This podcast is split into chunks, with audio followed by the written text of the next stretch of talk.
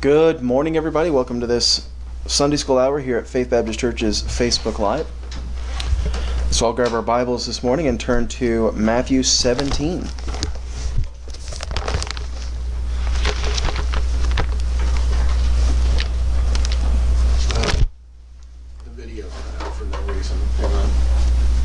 Are we back on? I'm getting it back on right now. Okay. Can they still hear me? They can still hear you. Okay. We're working on the video. We're aware that we lost the video, and it should be on here in just a second or two.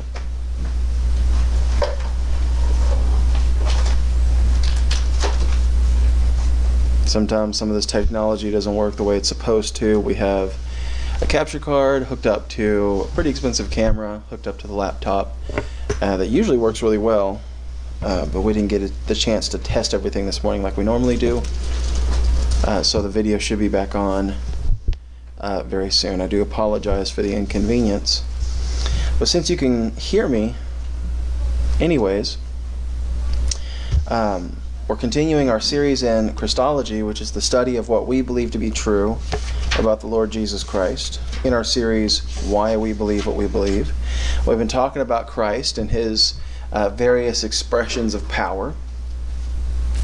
We've talked about the power of Christ over nature, the power of Christ over death. We're good to go? Nice. The power of Christ over food. This morning, we're talking about the power of Christ over money. And typically when you think about the Lord, money isn't something that normally comes on your register. If you think about Jesus and money, you usually think about how he helped the poor. You might think about the widow's mite, certain things like that. But the Lord had power over money. He just never used it for personal gain. Remember, the Lord is purely good. He was never driven by greed. He was never driven to obtain more for himself. He lived without a home. He never purchased anything for himself apart from food and the things that he needed for basic necessities of life. Everything else was to the bare minimum. Lived from place to place. A vagabond lifestyle. So you don't typically think about Christ having power over money, but he did, and we see that in several places throughout Scripture. Matthew 17, in verse 24, says, "When they were come to Capernaum, they that received tribute money came to Peter and said, Doth not your master pay tribute? He saith, Yes. And when he was come into the house, Jesus prevented him, saying, What thinkest thou, Simon? Of whom do the kings of the earth take custom or tribute? Of their own children, or of strangers? Peter saith unto him, Of strangers. Then saith Jesus unto him, Then are the children free. Notwithstanding, lest we should offend them, go out to the sea and cast an hook, and take up the fish that first cometh up, and when thou hast opened his mouth, thou shalt find a piece of money. That take and give unto them for me and thee." So this is the story of the coin out of the fish's mouth. How many have heard this before? It's a fairly new story to some of us. You okay? Mm-hmm. Okay.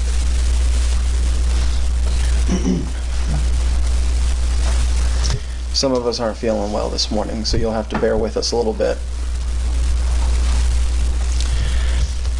This is a remarkable story for many reasons, one of which not being the least that Jesus pulled money out of a fish's mouth. But we see that they that received tribute money came to Peter, right? Specifically to Peter. Now, they would have known who Jesus was.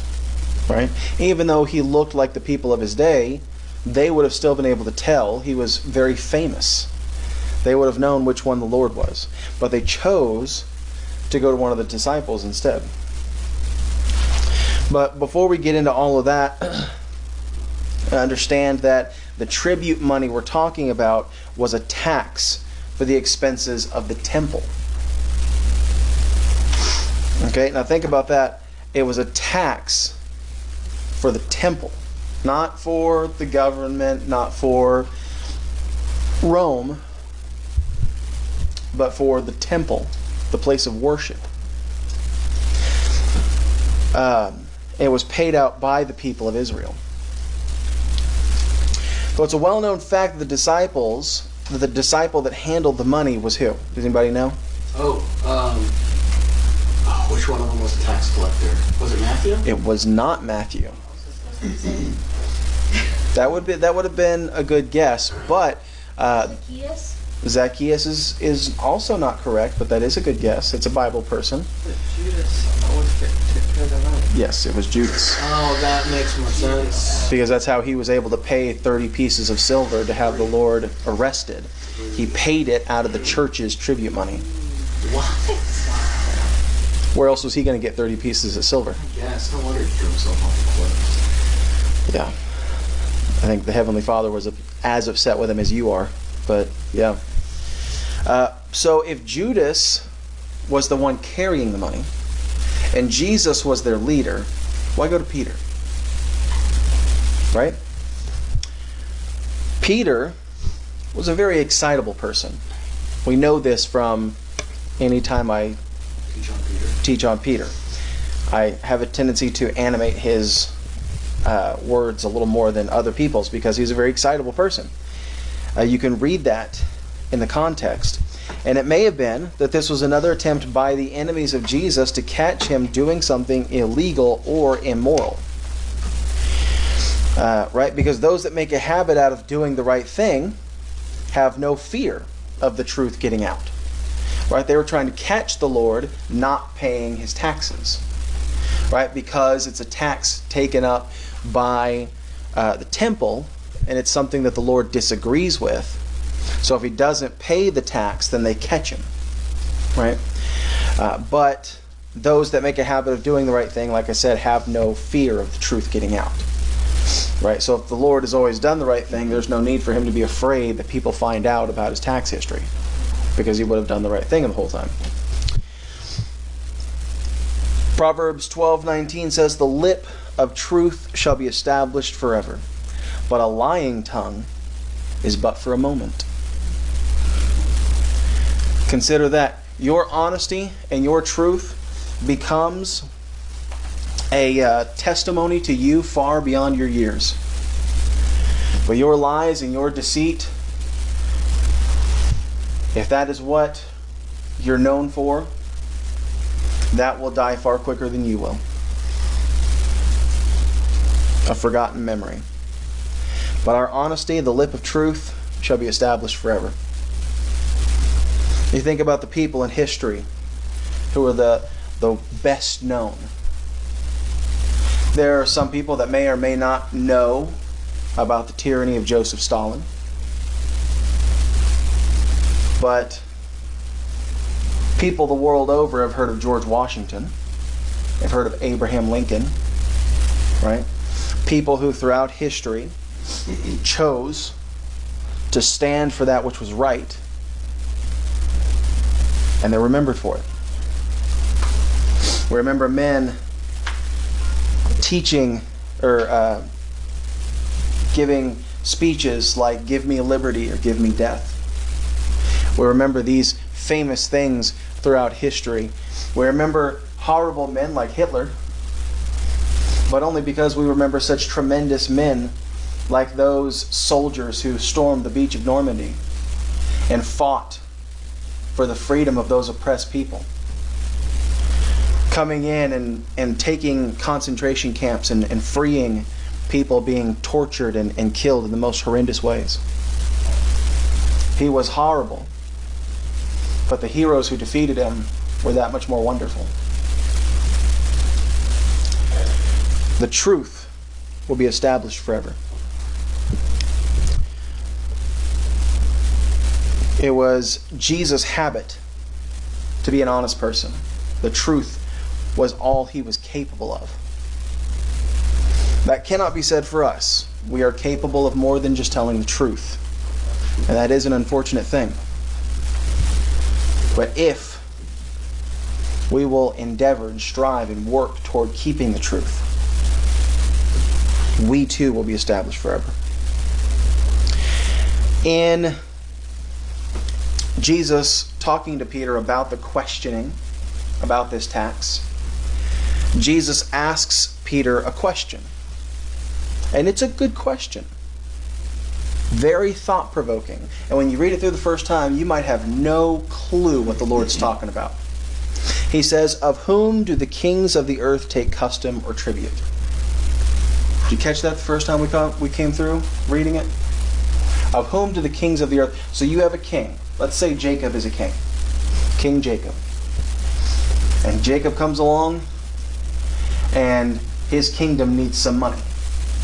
Right? Now, who are you going to take the money from, Jacob? Are you going to take it from your own family? Or are you going to take it from the people of the country? The people of the country. Of course. Yeah. That's what all kings of the earth do. You don't see the Queen of England going to her children and grandchildren saying, "Look, we need some money. Why don't you guys fork over some cash?" Right? She takes a tax from her people. Right? So the Lord is saying here that the people should not be taxed because the people of Israel are God's children. When the children of God are made to give to the temple forcefully, then they're robbed of their free will. Right? An offering that is forced to be given is not an offering at all. It keeps the people from being able to express their generosity. If somebody wanted to be generous, they couldn't because they're being made to give. It's not an option. There are some churches out there who come near to this. They don't have the manpower, the authority to force a tax on their people, but they will take other extreme and horrendous measures.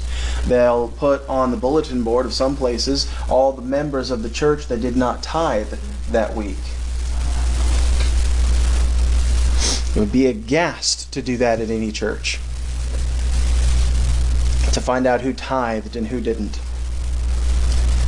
There are some churches that have a business meeting every single week. Every single week they come and they present to their church their needs, and they push the need for people to give. There are some pastors that for a while, Spurgeon was in the habit of doing this thing. I read a biography about him once. And what he would do is he would come to the people of his church and he'd try to raise money for the buildings that he would build. And he would say, "Hey, Brother Glenn, it's good to see you today. You know Brother Smith over there? Wonderful Christian man. You know what he did? He just gave $20,000 to the church.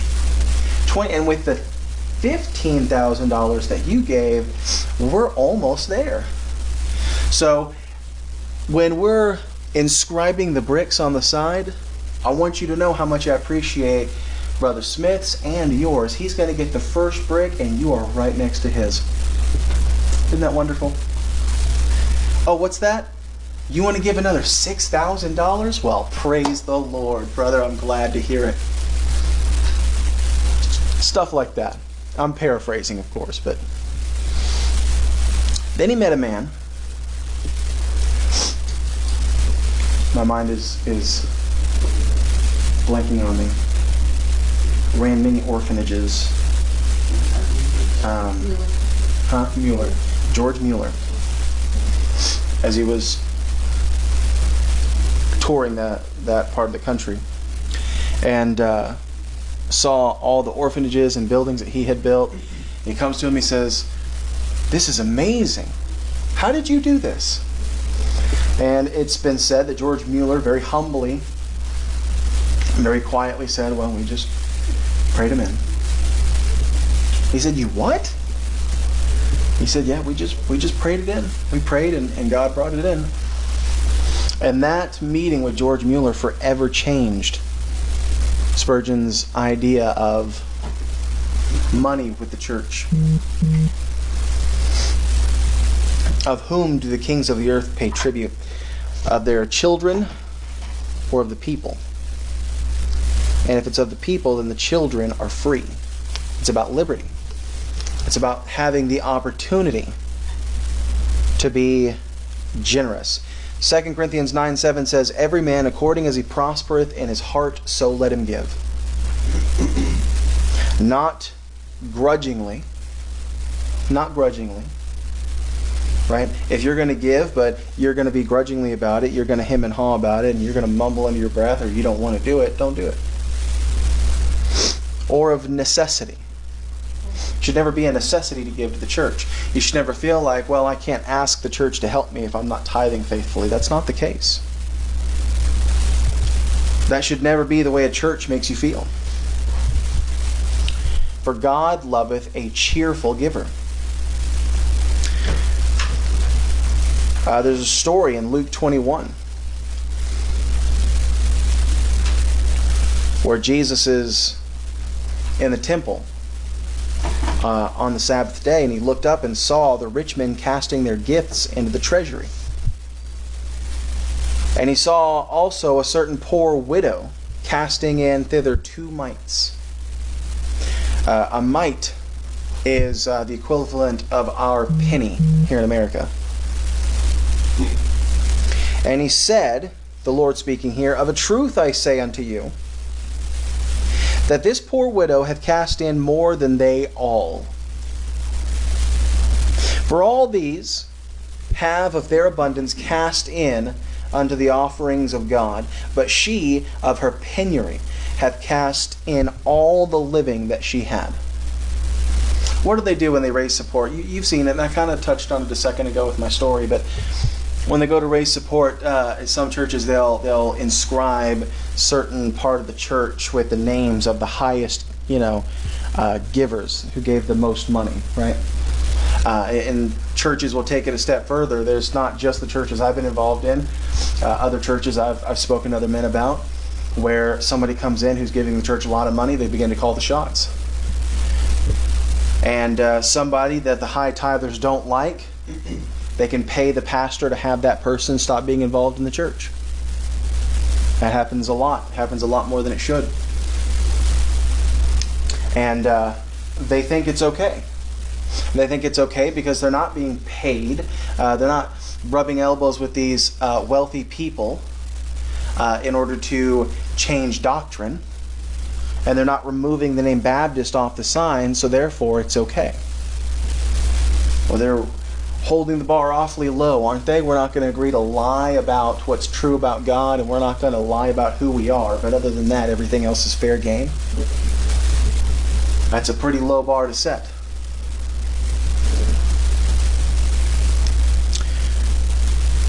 What we should do is we should take the widows, we should take those that are struggling to get by, we should take those that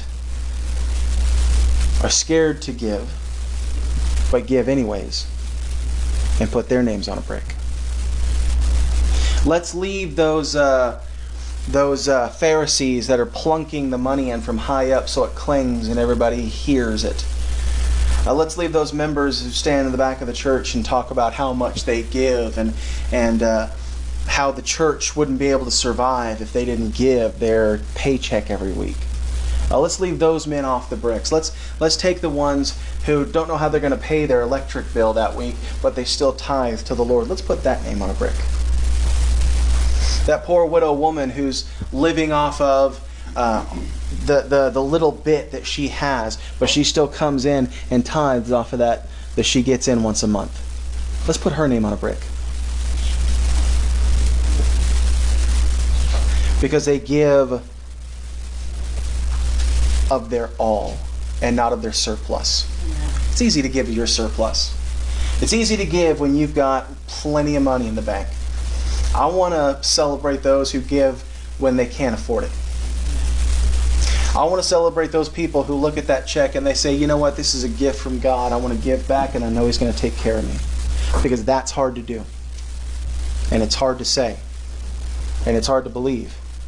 And those that go forward with the courage and strength to do so should be celebrated. So Jesus is teaching him here a lesson about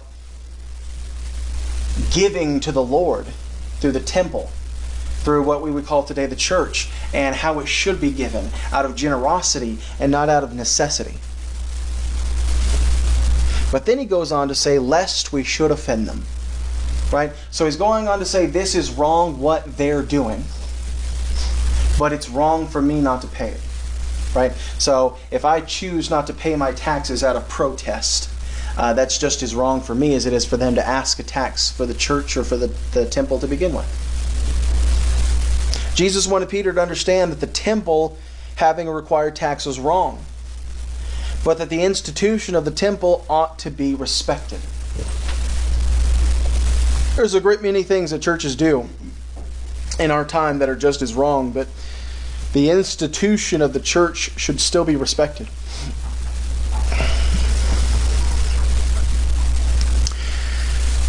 It's a matter of respecting the Lord and respecting His house, and not necessarily the people that are running the house of the Lord. 2 Timothy chapter 3 and verse 14, Paul writes to his son in the faith, Timothy, "These things write I unto thee, hoping to come unto thee shortly. But if I tarry long, that thou mayest know how thou oughtest to behave thyself in the house of God, which is the church of the living God, the pillar and ground of truth." There is a right and wrong way to behave yourself in the house of God. There is a way to respect the Lord in His house, even if you don't respect the people in the house. The Lord in His house should still be respected. And then it's Jesus telling him that when he opened the mouth of the fish, he should find a piece of money and use that to pay their taxes for the temple. But did you notice the Bible never gives us a confirmation verse? Did anybody else notice that? What I mean by that is that they never tell us that this thing did actually happen. Jesus tells him to do it, but then it never says he went out and did it and it happened. Right? Which is odd, because that is normally the way it works in Scripture. Jesus tells them to do something, and then the Bible tells us they went out and did that thing, and then it happened exactly how Jesus said. That's not what happens this time. It doesn't happen this time because we're supposed to believe and understand that Jesus has power, even over money. There is no problem that we deal with today that Jesus doesn't have the power to solve. And unfortunately, a lot of times today, our problems have to deal with money. The gas prices keep going up. Winter hits, the electric bill goes up. They charge us extra. Cars are more expensive. Buying a house is more expensive. Everything's more expensive nowadays. They can't get as much produce into the stores because there's fewer truckers on the road. So they have to jack up the prices of things because they have fewer of it. That's how supply and demand works. You have a smaller supply, more demand, you have to jack up the price. Everything's more expensive nowadays. And it's easy to get scared. But we must remember that Jesus has power over money, and there is no problem that befalls us today that Jesus does not have the power to solve. He's able to get the money he needed to pay his taxes out of a fish's mouth. There's no telling where he'll meet your need from, but he will. Let's turn over to Matthew 22 really quick this morning.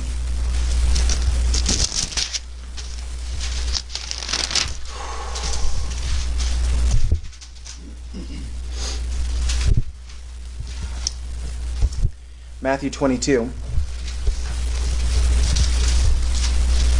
This is going to be a popular phrase we're going to read in here, but you've probably never heard the story. Some of you may have. Matthew 22, and in verse 15, it says, "Then went the Pharisees and took counsel how they might entangle him in his talk. And they sent out unto him their disciples with the Herodians, saying, Master, we know that thou art true, and teachest the way of God in truth. Neither carest thou for any man, for thou regardest not the person of men. Tell us, therefore, what thinkest thou? Is it lawful to give tribute unto Caesar, or not? But Jesus perceived their wickedness, and said, Why tempt ye me, ye hypocrites? Do you imagine? You're in a church, you're listening to the pastor preach, and he's saying something that, you know, contradicts something he's done, and you walking right up to the pastor and going, You're such a hypocrite, right there in the middle of church. That's what Jesus did. They'd say, well, Jesus was Christ. Wasn't he more like the pastor? No. You see, the religious leaders of the day were the Pharisees. They were the ones in the expensive outfits. They were the ones that drew the crowds in the temples and the tabernacles. They were the ones that everybody fawned over and wanted to listen to. Jesus was the one that was shaking stuff up. Jesus was the one that was changing things, and they didn't like that because they liked the way that things worked. They've been working this way for us for hundreds of years. They've been working this way for us for a very long time. We're not going to change anything now just because Jesus said something different. That sounds very familiar to me.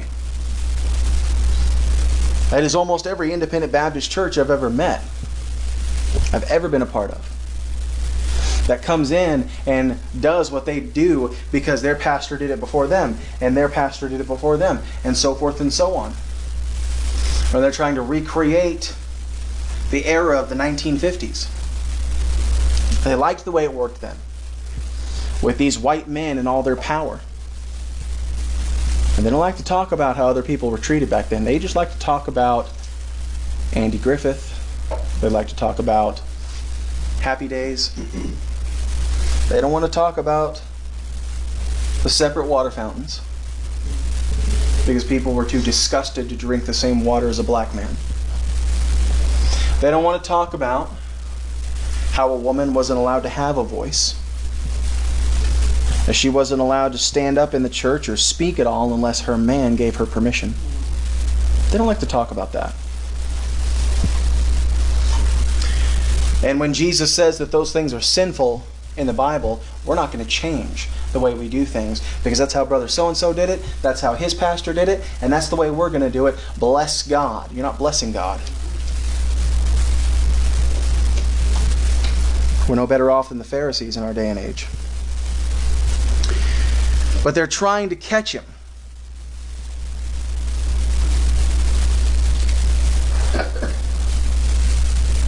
And they ask him this question, is it lawful to give tribute unto Caesar? And Jesus gives an interesting answer.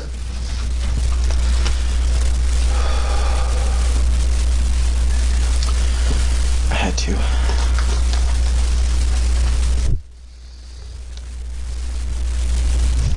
He says, somebody give me a coin. And they come out, no, I'm not asking. And they give him a coin. And he holds it out. And he says, whose face is on that coin? And they say, well, it's Caesar's face. And he said, well, Caesar put his face on it. It belongs to Caesar. Give him that. But those things that belong to God, give him that. Right? God owns 10% of your paycheck. It belongs to Him. If you want to give it to God, give it to God. But if not, that's a sin. And it is. But, let's take this dollar. This is a $1 bill. Most basic currency in our country. Whose face is on the $1 bill? Washington's. We could just as easily say this morning, render unto Washington the things that are Washington's, and unto God the things that are God's. There are pastors that have been arrested for not paying their taxes because they think it's unbiblical. That the government has no right asking a pastor to pay taxes. But here we see Jesus paying taxes and telling people to pay taxes, to render unto Caesar that which is Caesar's. The problem is, too much of our theology is based on greed. based on money and what we do with it, how we spend it. What's economically fiscal? We know what Jesus said was economically fiscal. Sell everything you have and give 50% of it to poor people. We won't do that. Why won't we do that? We won't do that. And we'll say it's because those poor people, they're just drug users. Those poor people, they're killers. They're rapists. They're there because they're horrible people. And I'm not going to go give somebody $20 that they're going to go give to a drug dealer somewhere down the road and go do coke with it. But you're so wrong. You're so wrong, and you don't even realize it. You know, there are just as many coke dealers. There are many coke users and drug dealers and drug users in this neighborhood right next to us in these wonderful, beautifully built houses as there are under the bridges in Denton. You know the kind of people under those bridges? Sure, some of them are scam artists. Some of them are drug dealers. But the same thing could be true about a family in a house.